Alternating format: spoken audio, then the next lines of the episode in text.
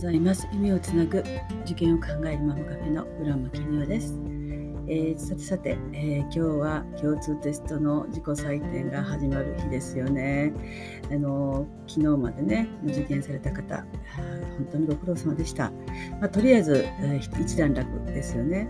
まあ、この自己採点、まあ、ある程度もうかなりの方がね自分でやられてほぼほぼ大体の手応えというところを感じられているところだろうと思うんですがまあ、たとえね、ここでね、あの思わぬ結果が出て出ている方がいたとしてもですね、あまりですね、どん底まで落ち込まないように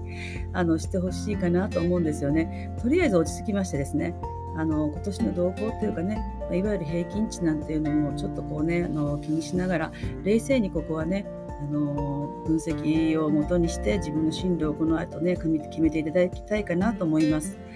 あのですね、あの我が家のちょうど長男長男と、まあ、長女はよく似た結果を出したんですが次男はですねあの完全に字型ですね。兄弟入学部を目指して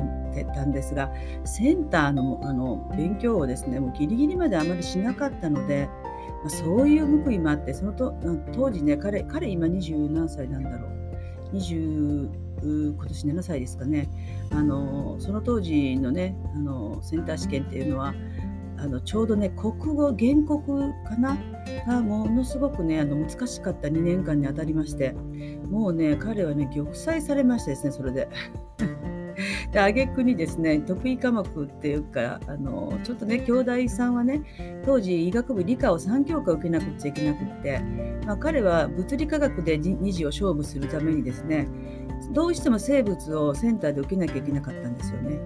そういうことでそれのその生物でもこけましてですねまあなんせメンタル面ではもうズタズタになったという感じだったんですが、まあ、とりあえずですねあの自己採点しましてもちろんいい結果は出ませんでしたがまあ皆さんご存知のように東大京大さんというとねセンターの重みまあ言えば今の共通テストですよね。のまああの傾斜がかかりましてですね非常にま圧縮されますので、まあ、それほどねこけても痛くないっていうところもありましてですね二次で挽回が効くということで、まあ、あの彼はやっぱり兄弟を突っ込んだんですがいろいろありまして1年目は玉砕されましてですね2年目は同じような傾向にあったんですが、まあ、あのどうどうにか受かったと。であの2年目に関してはですねやっぱりセンターをこけたんですが1年目に、えーと後期で受かった大学をストックしてたんですよね。ストックっていうのはいわゆるもうあの何でしょう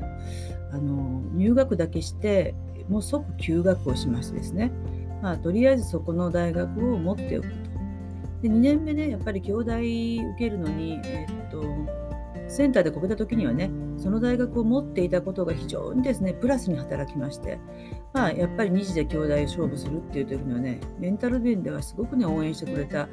あの価値のある大学になりましたね。なのでね、まあ、もちろんお金はかかりましたよ、それをね、あの1年間あのキープしておくにはね。でもまあね、今から思うとそんなに、まあ、大した失敗じゃなかったんじゃないかと思います。まあ、教育は糖質と言われてますがね、できればまあ許すで